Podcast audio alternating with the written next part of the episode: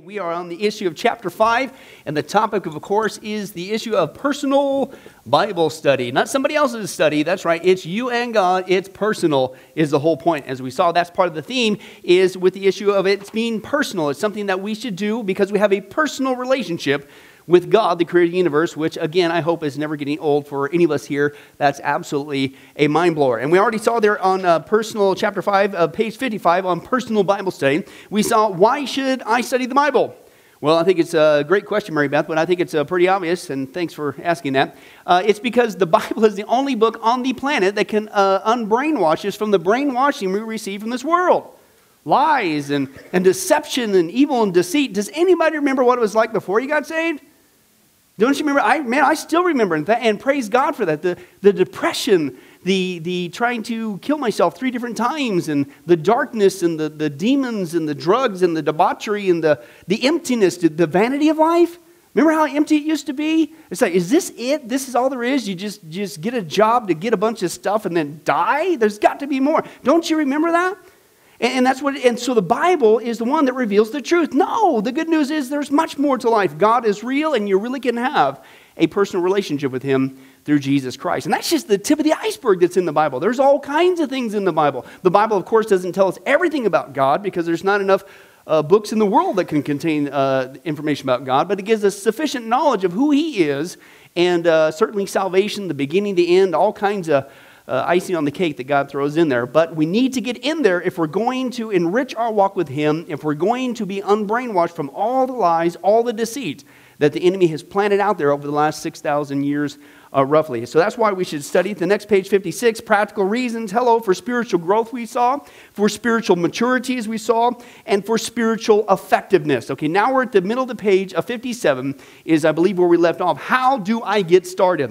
All right? Now, I love that question because I don't know if uh, you guys ever been there, but uh, when I was first saved and uh, I just started reading the Bible, I figured that what you're supposed to do. But as a brand new spanking Christian, I had no clue where do you start?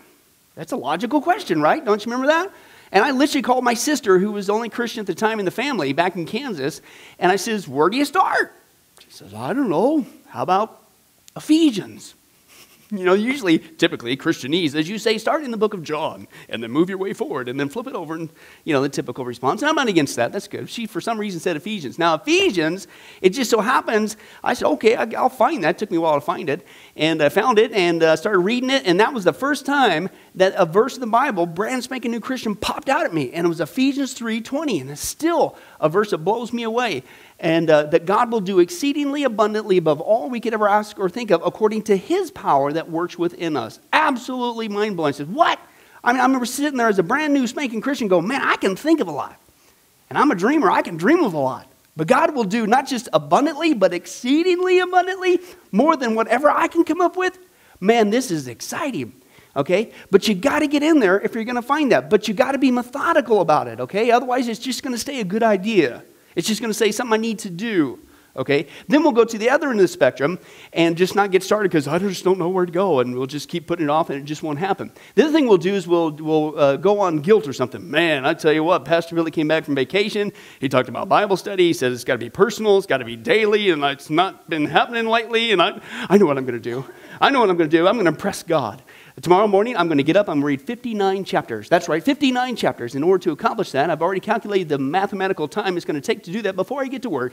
And so I'm going to get up at 2.22 in, in the morning, and I'm going to accomplish that. I must read one page per 14 seconds, and I'm going to get this done. I'm going to show God. And of course, you can't do it. Right? So, what you do, here's my point in saying that by way of humor, is you set unrealistic goals. So, you either just don't get started because you don't know how to get started, okay, or you set these unrealistic goals like, come on, no, no, no. Okay, you're not in a marathon race. Just take your time. And again, as we saw before, if something pops out the scripture, even if you only got one verse, stop. Chew on it. Maybe that's the one thing that God wants you to chew on. Because remember, the whole purpose of this is a relationship. We're not just growing in knowledge if we get that far in this lesson, but the whole point is to apply it. Okay? Not just here, it's to work it into here. And sometimes you got to chew on it, sometimes you got to think about it, sometimes you got to ponder it, not just for a second when it pops out, maybe for a whole week. Maybe that's the only verse that you're chewing on that week. But I got to hurt. You could read through the whole Bible But if you went at it through such a breakneck speed and you got nothing out of it, meaning nothing changed, you grew in head knowledge, but your life didn't change, you just wasted that whole time. If God's popping a verse out to you, stop, take the time and chew on it and say, God, what do you want me to, to learn from this? What do I need to do? We'll, we'll, get into that. So I really like this. How do I get started? Because I think it's really practical. Here's what he says Bible study is carried out in a four step approach, page 57 in the middle there. Each step is as important as the other. And if one is left out, there's a danger of, in, uh, underline these two words, misinterpreting and misapplying. Okay, boy, does that happen all the time. Hey, uh, can I tell you the reason why there's so many different denominations? What, 30,000 plus is there today? Anybody ever wonder that when you first got saved? So I love church history. I, I wanted to know. I wanted to go back into church history. How did we get from the 12 disciples to this? Right? And all this separation and stuff that's going on. Well, the problem isn't with the Bible, it's how people interpret the Bible. The Bible's got one message. It's just man gets in there, messes it up. We'll take a look at that as to how that happens, okay, is the problem. Okay, let's take a look. Misinterpreting or misimplying the text. The steps are as follows Number one, prayer for illumination. Number two, observation, observation, observation, which is the same rule as uh, real estate. The important thing is location, location. Same thing when it comes to Bible study. Just pay attention. What does the Bible say? Interpretation, that's important. Okay? I don't know if we talked about this before, but that's the importance of exegesis versus eisegesis. Okay? And uh, you got your basically prefix here. You got ex, which means out, eis, which means in or into. Okay? And so basically, what we want to do, if we're going to interpret correctly and observe, you let the Bibles speak out to us. What it says, it speaks to us. Now, the problem, the reason why a lot of people get into a lot of problems with the Bible, come up with not just different, all these different denominations and sects and whatever, uh, but all the different false teachings that are out there. Same problem that we're going here is they do eisegesis. They read into the Bible what's not there, what they think it means. Okay, and we'll get into that hopefully in just a little bit. And of course, number four, application. The whole point is application. Why am I reading this? Because I want to grow deeper in my walk with Jesus Christ. I don't want just some head knowledge so I can go to the next Sunday school class and wow somebody because I memorized when all uh, the, the dates of the, the Jewish uh, kings ruled. Golf clap. I'll give you a golf clap on that one. Yay, that's awesome. I'm not saying against that. But can I ask you the question? How did memorizing all those dates of when the Jewish kings ruled impact your walk with Jesus Christ? You see what I'm saying? I'm not against that. But what's the whole purpose of why are we're doing this? It's to learn, is to grow. Okay, prayer for illumination is the first one here. Illumination means to cast light on. That's your next two blanks there. Cast light. To cast light on. Around 95, some say 96 AD, when the book of Revelation was penned, special revelation ceased. Okay, underline that. Since then, no one has added one verse to the scripture. Now, this is huge. This is another reason, not just with the difference between exegesis, let the Bible speak out to us, whether you like it, lump it, or leave it. God's the one who makes the rules. Okay, number two, and they read into what you're not supposed to do. This is another thing. People say that you get a continued new revelation from God. Okay, now that just adds further confusion. Okay, for instance, if you were to say that, that God is still giving a brand new, I mean truly, truly from God, a new word outside of this Bible, okay, uh, can I tell you something? How in the world do you witness to the Mormon now? The Mormon, based on their Book of Mormon, okay, they have two texts that they say that they go by for their source of truth, okay? And it's the Bible, and typically it's only the KJV Bible, typically is what they would say, uh, but also the Book of Mormon, okay, which uh, is not inspired, and it's very easy, and, and I'm actually almost getting close to the point where I'm unpacking my videos. and I got these two great videos, and uh, actually I got more than two, uh, just on Mormonism. That's just the videos, not counting the audios or books or whatever. Uh, but if you take a look in the research, uh, the Mormon uh, Book of Mormon has had 40,000 plus textual changes. Okay, how many changes have we had here? Zero. Okay, the Book of Mormon has had 40,000 plus. And I'm not talking just take a word out. I'm talking whole sentences are taken out, whole paragraphs are taken out. You know why? Because Christians, for throughout the years, for decades, have been going saying, hey, listen, in this part, this is supposed to be from God. This is supposed to be a new revelation of Jesus Christ, and that God, Joseph Smith supposedly got uh, from uh, this, looking at these plates and whatever, and that's a whole other story. And then, uh, so, uh, but this contradicts this and that. And so what they do is they keep coming out with new versions. I'm not talking a, a, a, modern version to help understand it better because the English language has changed. I'm talking a brand new version where they deleted whole sections. They've added this because we're helping them fix the contradictions. 40,000. You see what I'm saying? So that proves that's not from God. God doesn't need us to come along and clean it up. Okay? So, but here's the point. So if you're trying to, to witness to a Mormon, and yet you're on the, on the same breath, you say, oh, yes, the Bible is the sole authority for God uh, for our rule of final faith and practice, which is our, our doctrinal statement, of course, typical Protestant doctrinal statement. Uh, but then you say, but he's given a new word today. Well, you just lost all basis to witness to the Mormon because that's what they believe the Book of Mormon is, right? It's a new word, and it was given, you know, to Joseph Smith. So, so you're opening up Pandora's box. Now, let me give you another uh, couple examples of how that happens. Uh, typically, sometimes in the charismatic community, uh, is where you're going to get that. Not all, but some of them, if I can spell. Anyway, uh, charismatic community, they will say typically uh, the Bible as well. Uh, but then they will have that basically that, you know, God gave me a special word and whatever and stuff like that. And, and my question I usually ask is, well, okay, if that's really truly from God, I'm not saying that God can't prompt us to do certain things or, or say, you know, I'm not against that. But I mean, they're talking about this is like, might as well just be another book from Paul or something like that. Okay. And, uh, well, really, if that's true, then why aren't we writing a new New Testament? I mean, if this is really, really, truly from God, we are doing a disservice to God. We, or, you see what I'm saying? But again, it's like, and so that's what happens. They say, and, and of course, the, the, the, the caveat is said, well, I tested according to the Bible. Sometimes yes, sometimes no. But see, what happens is once you start to crack down this road and it's supposed to be just the Bible alone, you're going to get all these things wrong. You're going to get all these different denominations. You're going to get because you go outside of just, can't we just stick with the Bible? What's wrong with the Bible? Okay? Let me give you another one. Uh, sometimes you'll have another group out there, and this is why if you, if you ever try to witness to a Catholic person, uh, it can be like doing a dance. Okay? Now, the reason why with that is because they have, not just Mormons would have two, charismatics would have two, uh, Catholics would have four. Okay? Now, the four of sources of truth they have, they say, of course, it's the Bible. Okay? Is what they would say. But then they also go by the rulings of the popes. Okay? Then they also go by the rulings of the church councils. Okay? And then they also go by the rulings of the early church fathers, is what they say. So here's what it's amazing because you and I, as a Protestant, would say, well, that's not what the Bible says. The, the Bible says that you don't go through Mary, you go through Jesus. There's only one mediator, Hebrews is clear uh, uh, Jesus Christ. You don't go through Mary, to, you know, to Jesus, then to Mary, then to God. You don't, no. Because we're just, we're quoting Bible. Well, I know what you say, but see, you don't understand. See, Pope so-and-so declared in the year blah, blah, blah, blah, blah, blah, which means nothing to you and I, but to them, that's their source of truth. And then you say, well, then you could discount that. And they say, well, yeah, but you don't understand. The early church council said in 5, 7 AD. And if that doesn't work, well, don't you know the early church father so and so? Do you see what I'm saying? Is they have different sources of truth, okay? Stick with the Bible. Now, I will add this one there. I put this in my notes. Now, Protestants, that's us. Ha ha ha. Boy, we're not guilty of any of this stuff, are we? Yes, that's your sarcasm for this evening. Ha ha ha is the giveaway. Okay, now we would say the Bible, right? Yes, that's it. But here's what I've learned in practice that we do. We say it's just the Bible, but mm, there's two things that I've noticed that we, two little games that we play. It's the Bible, but really uh, feelings come in there.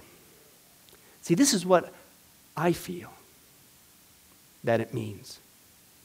You see, what I feel is the fish, there was what, um, when they brought up the net, there was 160 some fish. Let's say, let's say 172 in, in that text there. I forget where it was in the gospel, but it says 100, 172. And so if you take the 7 and the 2, that's 9, and, and the 10, and, and, and, and they had the one with the 10, and then the 10, then you, if you flip that around, that's 0 and 1, and zero and ones, that's the computer language for computers and with the dots and dashes. And this is a secret code. Ron, this is it. That has nothing to do with the fish. It's a secret code that God's trying to tell us that computers are the Antichrist. hey, what's so funny, man? That's how that's I feel that that's what it means. And of course, I'm using a hyperbolic example, But we do that and other things. Well, I, I don't, that's, I, no, I don't feel it's what, no, it's what it says. Let the Bible speak out. God knows what he's doing. It doesn't change the rules, which leads to the other problem, not just with feelings. Okay, then we pulled this one on. This one to me is just like, give me a break. You know, the one you're just trying to justify your sin, is what you're doing. Okay, is we try to pull the old cultural. Well, that was a cultural thing. That was only back then. You know, that was the Apostle Paul, who obviously was a feminist, and he had a thing against women, and, and that's why he would say that women should not teach men, etc., blah, blah, blah, blah, blah, blah. And so, you know, that's a cultural thing. But today, no, I think God's word is God's word. That's the way it says it. But see, so even as Protestants, the reason why we have so many different divisions, so many different denominations, so many different false teachings, and dare I say, so many Christians falling for these false teachings is because we don't do the thing that we're supposed to do, and we even say to do, and we say that we're going to do, even on our doctrinal statement, and stick with the Bible. Okay? You got to keep all this in mind when you're coming to the Scripture. Let the Scripture speak out to us. Don't tell it what you think it is or what's convenient, okay? Or don't look for loopholes. Okay, let's continue on.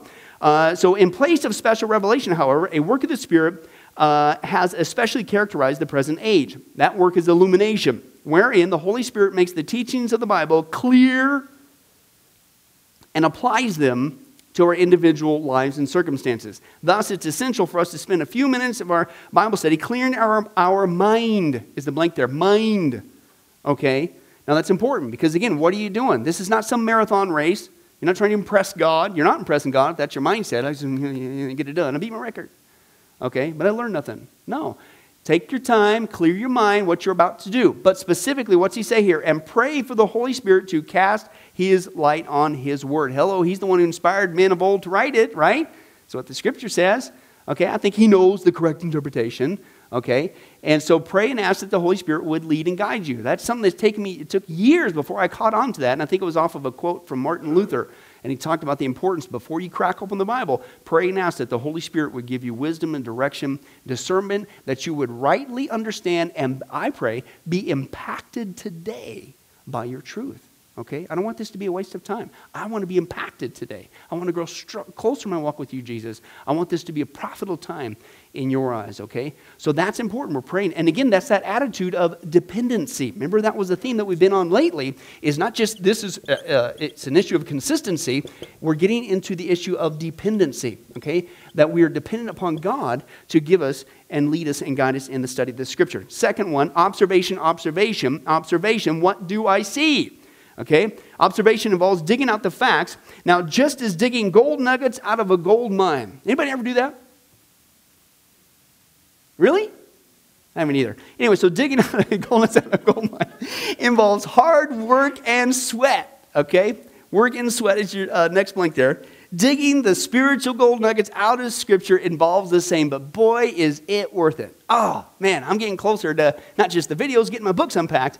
And in there, I got this whole section just on languages, and man, I love Greek.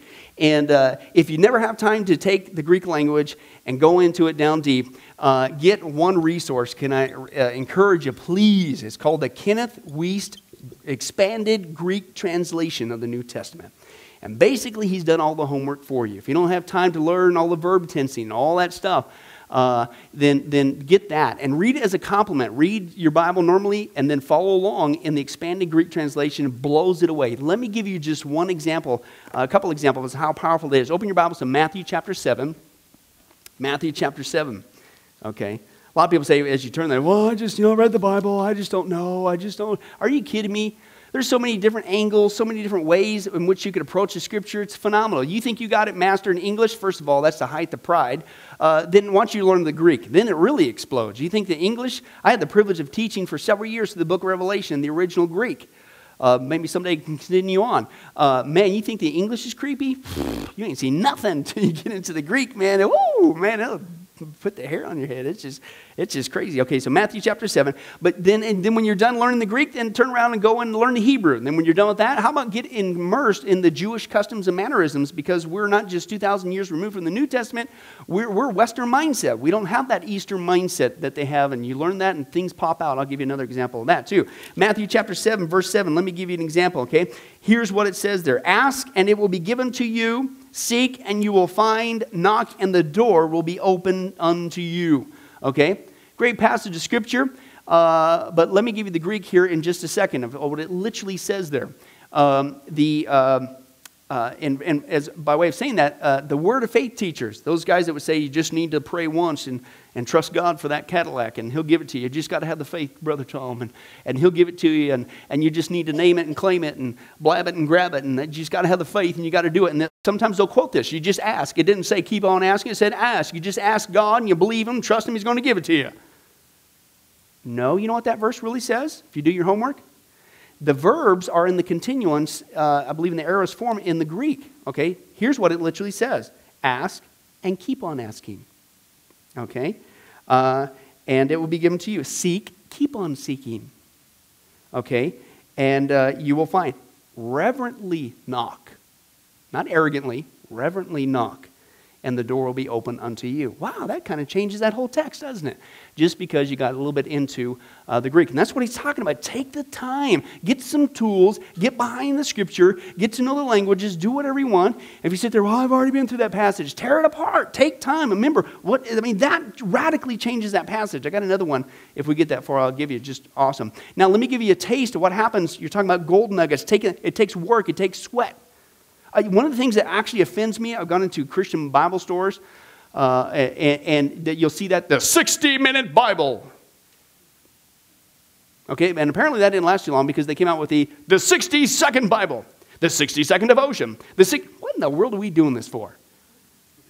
I mean, but that's our mentality, right? I ain't got time. I just, but I got to do it because I'm feeling guilty, especially after Wednesday night. Pastor Billy's on the Bible study again.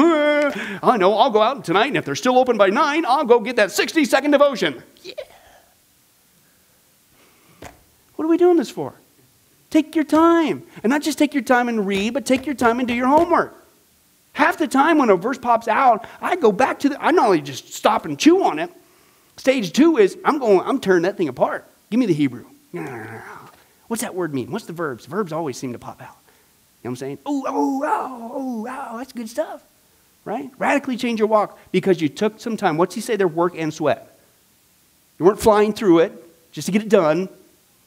Okay, as if God doesn't know what we're doing. Isn't that the funny thing? It's personal. He's with us wherever we go. He sees this whole thing. Okay? And so that's what he says. Let me give you another one. Um, I won't turn the passage there. I'm not sure, I forget what they are except for the second one, John 21, I believe.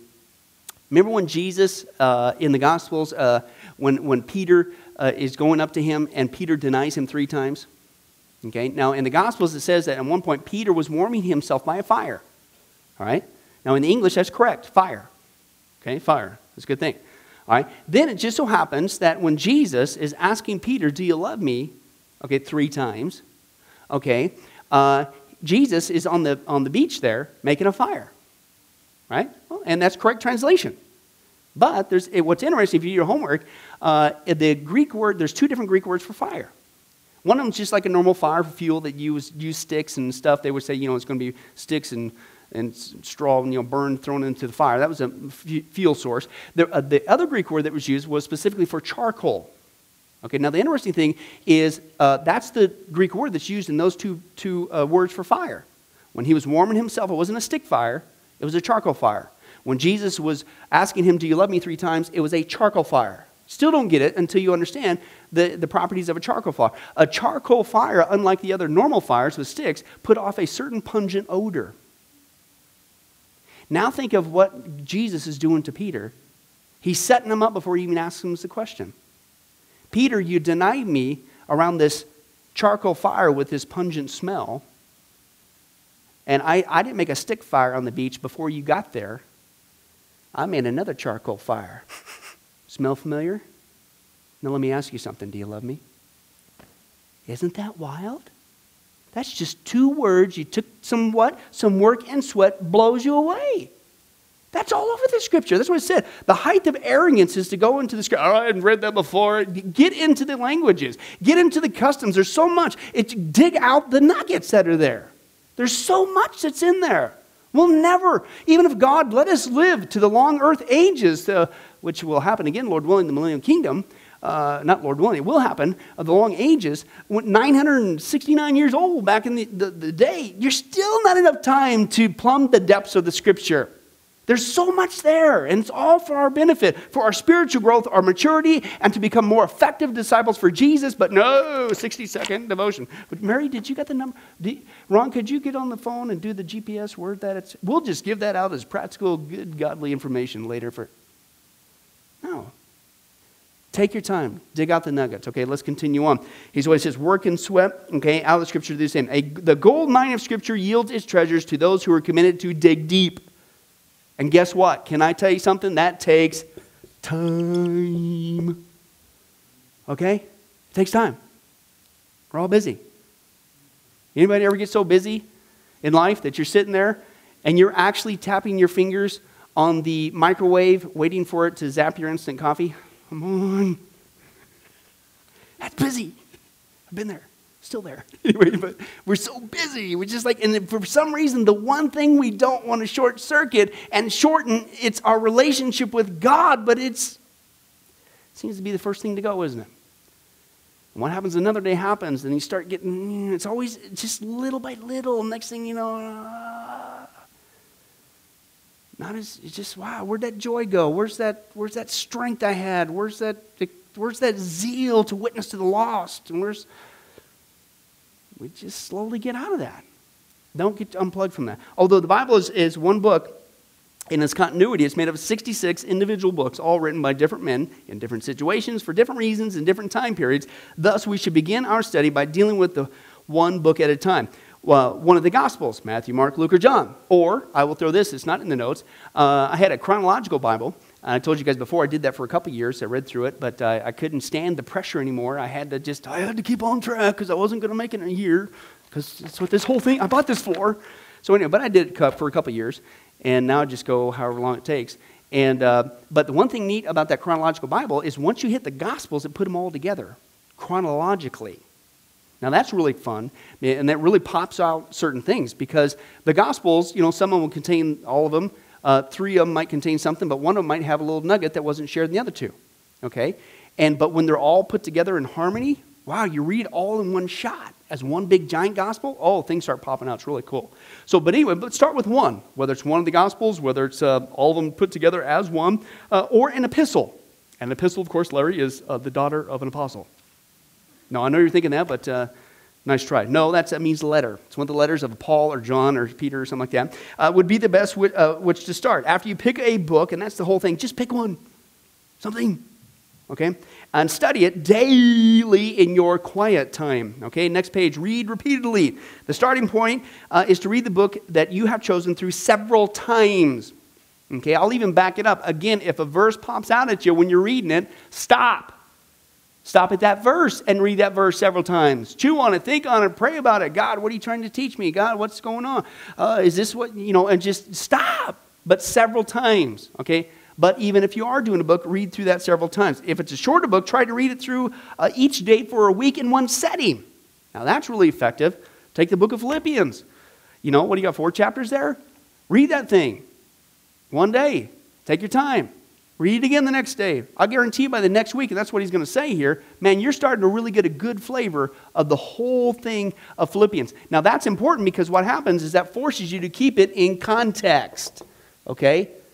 Okay, and now you're starting to understand what's going on in this whole book so that when you do work at application, you're doing it correctly, okay? The starting point is to read it through several times. If it's shorter, read it each day for a, week in one setting. You'll be amazed at how quickly you understand the overall thrust of the book. Also, each time you will see something different that you did not see before. Okay? And again, it's a relationship, it's a personal thing. This is a natural thing. It's like, well, man, haven't read the Bible in a while anyway. Now I'm feeling guilty because of Wednesday night. Pastor Billy keeps making fun of that 60 second devotion. I guess I'm going home and throwing mine away. But anyway, but anyway. And so then, anyway, and so now I got to read the Bible. Now he's saying I got to read it several times. Come on. Well, it's natural, right? Hey, if, if you guys got a uh, uh, love letter from your spouse, they're out of town, been out of town for a month, what do you do? Just read it once? Well, this, I did my duty. Maybe in a healthy relationship, uh, you might read it at least a few times.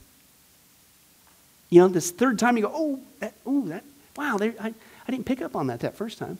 They, were, they said that, wow. I mean, it's like I emailed Kenny uh, when I was on vacation. I'll guarantee you, man, he was, he's probably, he read that thing 15 times. yes, preachers can dream, Tom. Uh, he didn't even reply, but that's okay. But no, seriously, but we, this is a natural thing. If we have a relationship, you take your time. Take your time, read it, read it again. Read, because what's the whole point? Application. I want to know what's going on here. I want to know it correctly. I don't want to know this wrongly. I want to get the heart of the matter. Okay? It's the same thing. Ask preliminary questions is the next thing. After you've read it through several times, start to record the answers, okay, that you see there and, and uh, from the test to the following preliminary questions. It's good to keep a notebook to record all your observations. You've got a little notebook there. Uh, I got these little things that I scratch on. Uh, me personally, some use margins. Do whatever you can, okay? Now, here's some questions you need to ask as you're dealing with this. Who is the author? Who's writing this?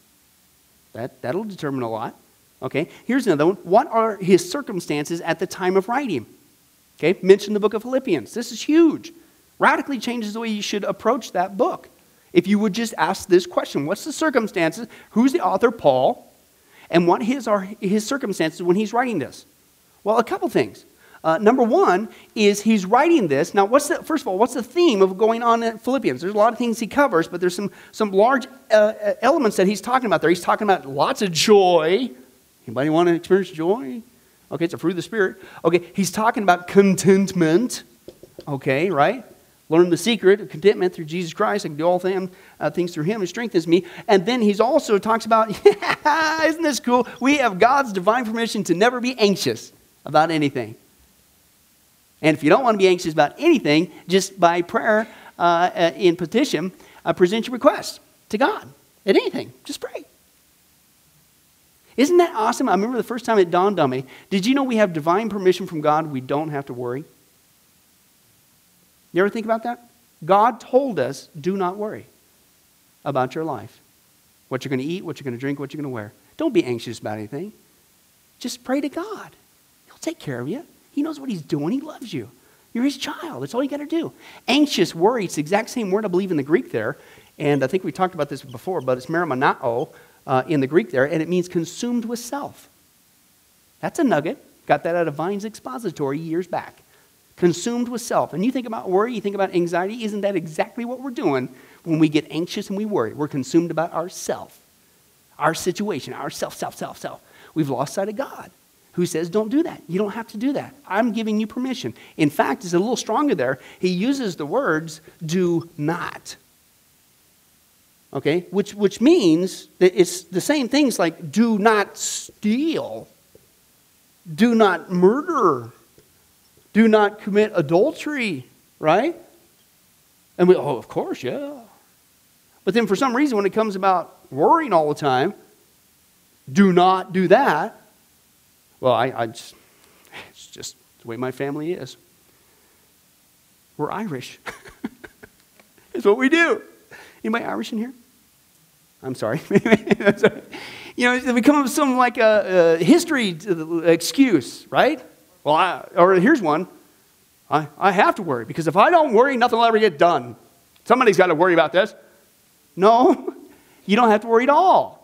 Now, here's the thing when you worry about your life, when God says do not do it, I mean, it's a comfort to know that we don't have to because He says don't do it. And He'll give us the ability to do it if we just do what He says to do. Okay? It almost sound like Dr. Seuss. But anyway, that's right. And, uh, but we don't have to do it. Okay? But when we do, God says, Don't worry about it. I'm going to take care of you. You seek first my kingdom, my righteousness, all these things will be added unto you, but you still do it. What are you doing? Saying, God, you're not good. You don't know what you're doing. You don't know how to take care of me.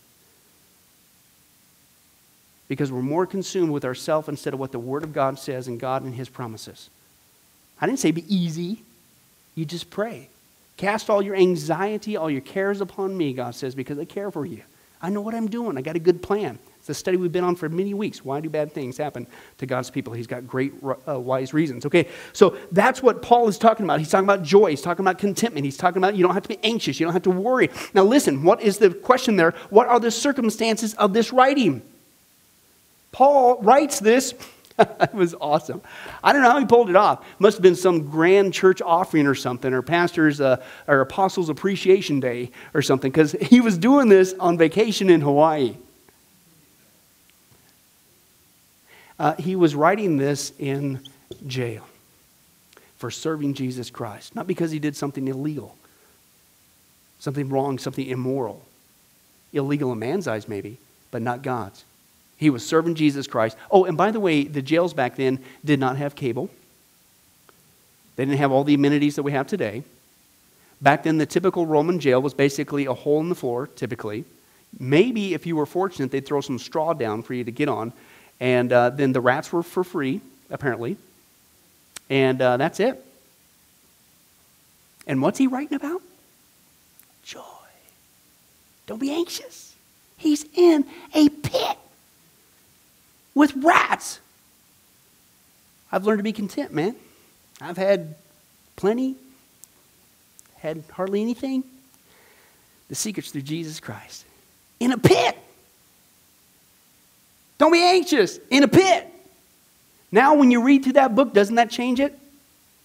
Adds a whole lot more to it, doesn't it? Because you took the time to ask preliminary questions. Now, notice again, what's the issue? It takes time to do this. You'll never even think about asking preliminary questions. You won't even think about going into the original language. You won't even think about, man, is there what else is going on here? God, if you just, oh, I just got to get this thing done. Take your time. Ask these questions. You're going to get a lot more out of it. Uh, who are the recipients?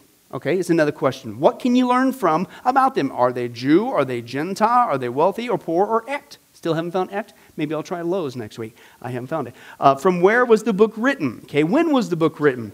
Uh, does, uh, Paul, the pastoral epistles, most likely were towards the end of Paul's life. Church history says that he was decapitated, uh, uh, which is the high tech word for getting your head chopped off, uh, for being a Christian, about 67 AD. Okay, now, uh, a lot of Christians were being uh, crucified uh, and things of that nature. Paul was a Roman citizen, so you could, that was illegal in the Roman society, so they had his head chopped off. So, towards the end of Paul's life, uh, he's, uh, some believe he's writing the, the, the, pastoral epistles, 1st and 2nd Timothy and Titus. Uh, Paul's point, now that changes everything. He knows this very well could be his last words to these young men in ministry who's literally going to be taking his place. He's pouring his guts out. That changes the whole theme of reading those books, doesn't it? Okay? And the same thing possibly even with Philippians going on. Uh, does the book give any indication of the reason it was written? Are there any problems to be addressed? Okay? As you can see there. Uh, and then, uh, man, let's, mm, uh, we'll get, mm, uh, Gospels. This is, I'll give you, I'll give you this one. This is important to understand. The Gospels, when you read through the Gospels, you need to understand the time frame of the Gospels. Okay? The Gospels are in the New Testament but they're still under the old covenant. Jesus, the church has not been born yet. That doesn't happen until Acts chapter 2. So when you read through the Gospels, even though they're in the New Testament, you need to understand, read them with the Old Covenant in mind. Jesus has come not, as he said, to destroy the law, but to fulfill the law. But when he be, lived the perfect life, i.e., obeyed the law to the T, lived the perfect life to become the perfect sacrifice for us. As Paul says, he nailed it to the cross. and We're no longer under the old law, the old covenant. We're now under the new covenant. So when you read the Gospels uh, uh, through there, you have to keep that in mind. Because people will go into the Gospels, and even though they're in the New Testament, and say, well, that's what a New Testament Christian has to do. Mm-mm. Jesus in the Gospels went to the temple. Okay? Jesus in the Gospels, it's recorded they were still doing animal sacrifices. Do we do that today? Well, it's there in the New Testament. Might seem like nuances, but you need to keep these things in mind because this is how people twist and pervert and contort the scripture and come up with yet another denomination, yet another false teaching because they don't keep these things in mind.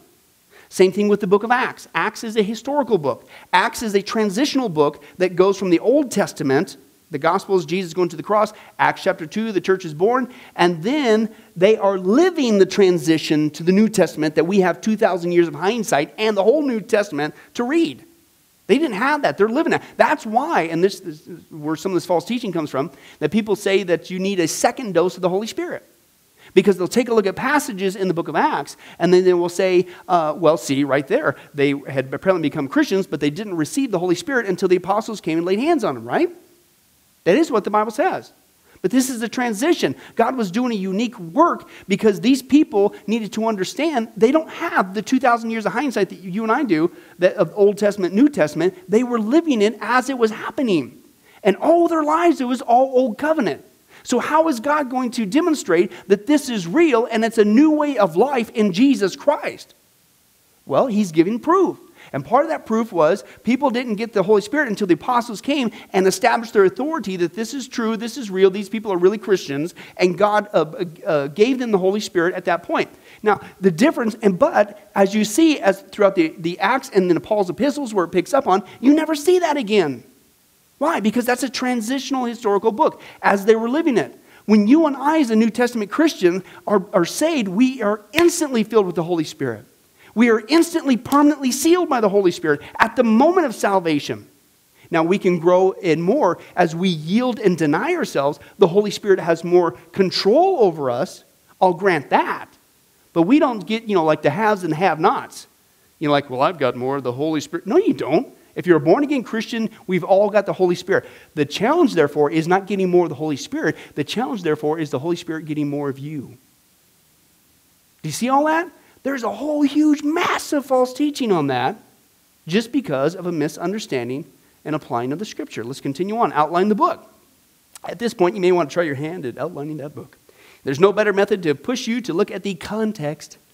Context is your next blank there of the overall book. If you have a Bible that's already outlined, you may want to purchase one without outline divisions and try your hand at it before looking at the way uh, the author of your Bible chose to outline the book. Okay, now be careful not to depend on the chapter divisions, as these were not part of the original text, but were added in the 14th century. Sometimes a single subject will cover uh, two or three chapters. Okay, I've actually done that before. J.B. Phillips translation.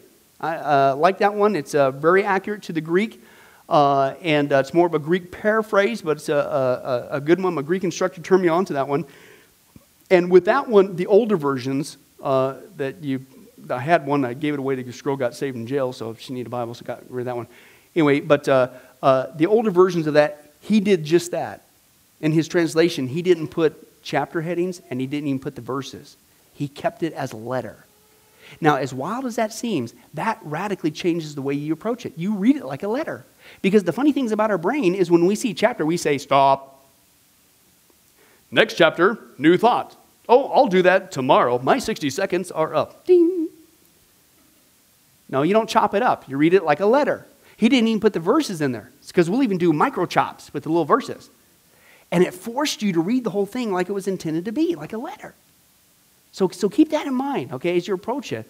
Uh, you might want to consider something like that as a resource. Study the paragraphs. Uh, after outlining the book, the next step is to study the book paragraph by paragraph. The main unit, it's the next two blanks there, the main unit of thought in the Bible is the paragraph. In each paragraph, the author has a central idea. Central is your next blank there, the subject. And it's saying something about the central idea, the complement. How many guys thought you were actually done with English Grammar 101? Praise God, it's back. Okay, uh, as we observe, we should notice and record this what things are emphasized in that paragraph, what things are repeated. I got to stop and kick this one for a little bit. What things are repeated? That's right, Joyce. What things are repeated? Okay, now you're waking up. All right, uh, here's something. The general rule in Scripture is something is repeated, it's basically God saying, hey! Now you're really awake. That's an old technique. Listen up. I really want you to, I want you to understand all the Bible, but this is really important. Okay, that's the Crone translation. I'm bringing it down for you. That's the, trying to avoid the theological terminology there. That's what's going on. That's the basic Bible interpretation. When you see something repeated, it's there for emphasis. Let me give you an example. God is holy. He is holy. He is holy. Guys, you are catching on. You are awesome. Okay, now here's the importance of that. The Bible, that's just one attribute of God. God, the Bible says God is love. God, of course, is just. He is righteous. But that is the only attribute of God, holiness, that is repeated three times. Do you think that's by chance? No. Praise God, He's love. Praise God, He's just. Praise God, He's sovereign.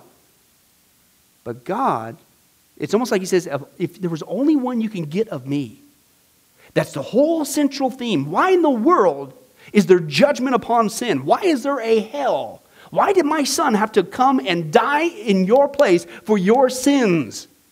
Why is heaven so mind blowing after you guys rebelling against me? Because he is holy. He is holy. He is holy. Is it being repeated? Okay, let me give you another example. Hebrews chapter 13. Let's turn there and we'll, we'll close with that tonight. Hebrews chapter 13. This is one of my favorites. This is another little Greek thing that popped out. Hebrews. Hebrews chapter 13. That's why AJ makes the coffee every morning. Right, Chastity? Because Hebrews. That's right. Ha ha ha. It's all enough time. Uh, yeah, it won't be the last you hear that one. But anyway, that's right. Uh, Hebrews 13. Let's take a look. Let's start. Grab the context. Let's do some Bible study. Let's grab the context. Verse 1 says this Keep on loving each other as brothers. What?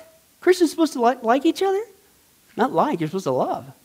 Right? What a concept. And do not forget to entertain strangers, for by so doing, some people have entertained angels without knowing it. Woo! That's kind of interesting. Right? Wow. Okay. And uh, he says this, and he says, uh, continue on. Now, notice he's talking about behavior. Remember those in prison as if you were their fellow prisoners. And that's how tight we are. Man, we're hanging out with each other. We're loving each other. If we have another Christian who's in crisis, we're right there. We're a family. That's what he says we need to be doing. Okay? And he says, uh, and those who are mistreated, as if you yourselves were suffering. Yeah, you might not be going through that, but they are. Don't you care?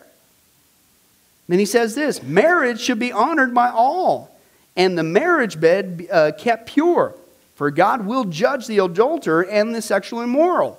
Okay? Keep your lives free from the love of money and be content. Can I translate that?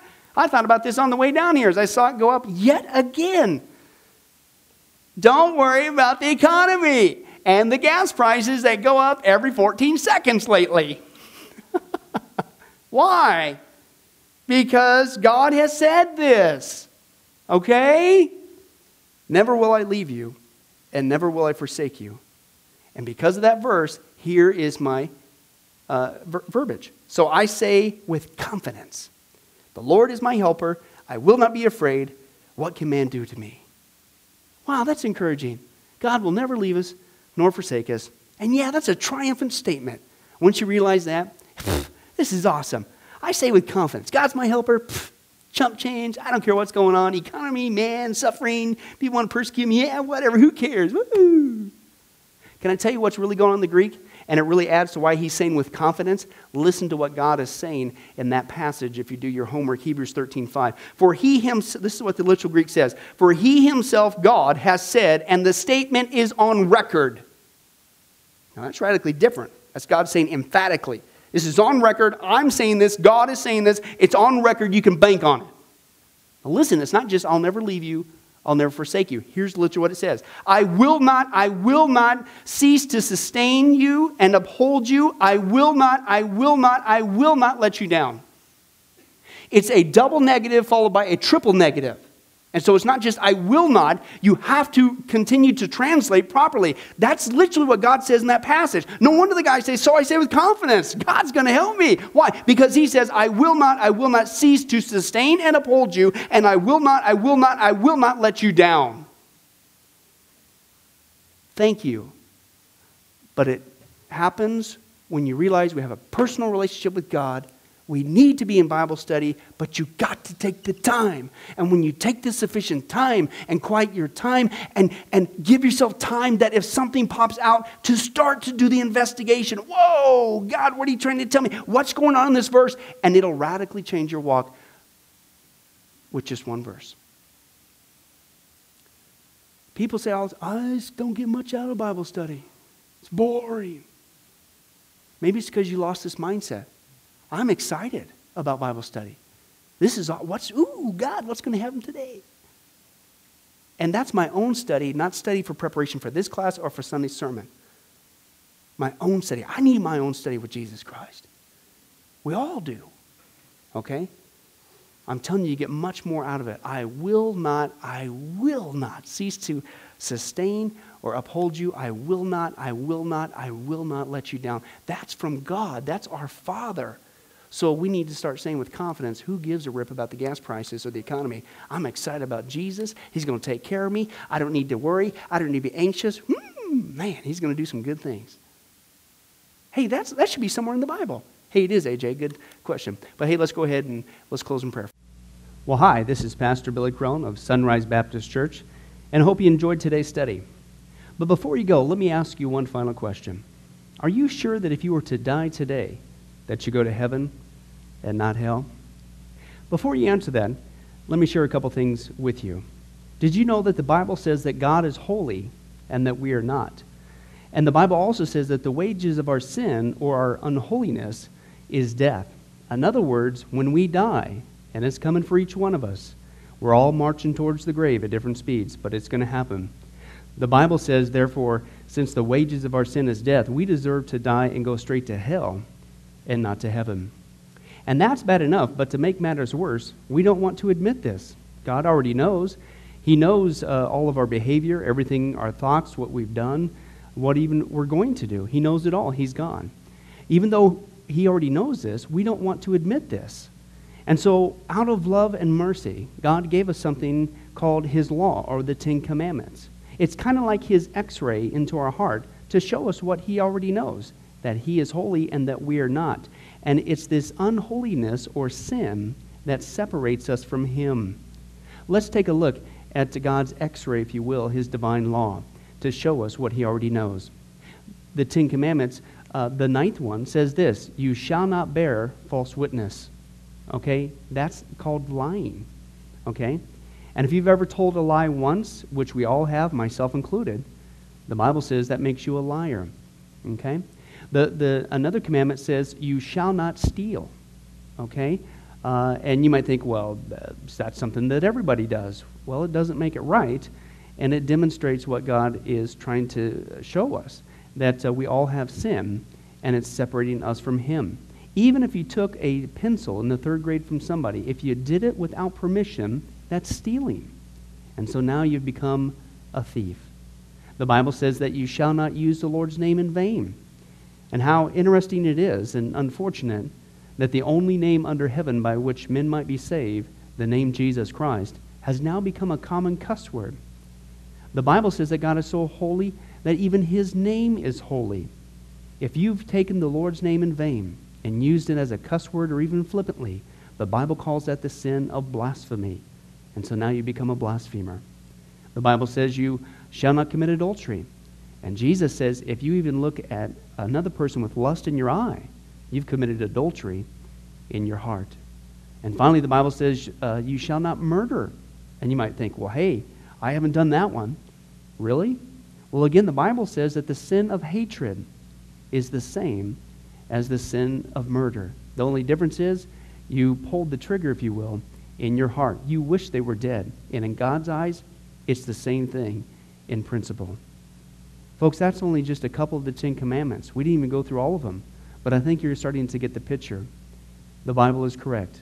We have all fallen short of the glory of God, myself included, and that we are separated from God as a result. And so when our time comes, we're not automatically going to heaven. We are headed for judgment. We are headed for hell. Now let me tell you the good news. The good news is that God so loved the world that he gave his one and only begotten Son, Jesus Christ, to save us. Jesus Christ died on the cross. It was the death penalty of its day. He paid in full uh, the price for our sins to be forgiven. Let me give you an analogy. E- for instance, even today, we could see that a person could commit a crime. Uh, they, they cannot reverse it. The, the sentence has been passed. The judge has uh, slammed his gavel, and they are ushered off into their jail cell. And in this particular crime, they are going to receive the death penalty. And so they're behind bars, just waiting for the time, waiting for the call for them to go and uh, receive the death penalty. But believe it or not, as we know, there is a way that a person can get off a death row. And that is if the one in authority, the governor, would grant them a pardon. Now, they didn't earn it. Uh, they certainly don't deserve it and there's nothing they could do uh, to earn it because nothing can reverse their crime. Okay? Yet the one in authority has that ability to grant them a pardon. Well, can I tell you something? That's what God has done through Jesus Christ. The cross was the death penalty of the day. God sent his one and only Son to die on the cross, to take the death penalty in our place, and that if we would just receive his pardon for all of our sins, God is willing to allow us to get off a death row. He's willing to forgive us completely of all of our sins. That's the good news that I want to share with you. God loves you.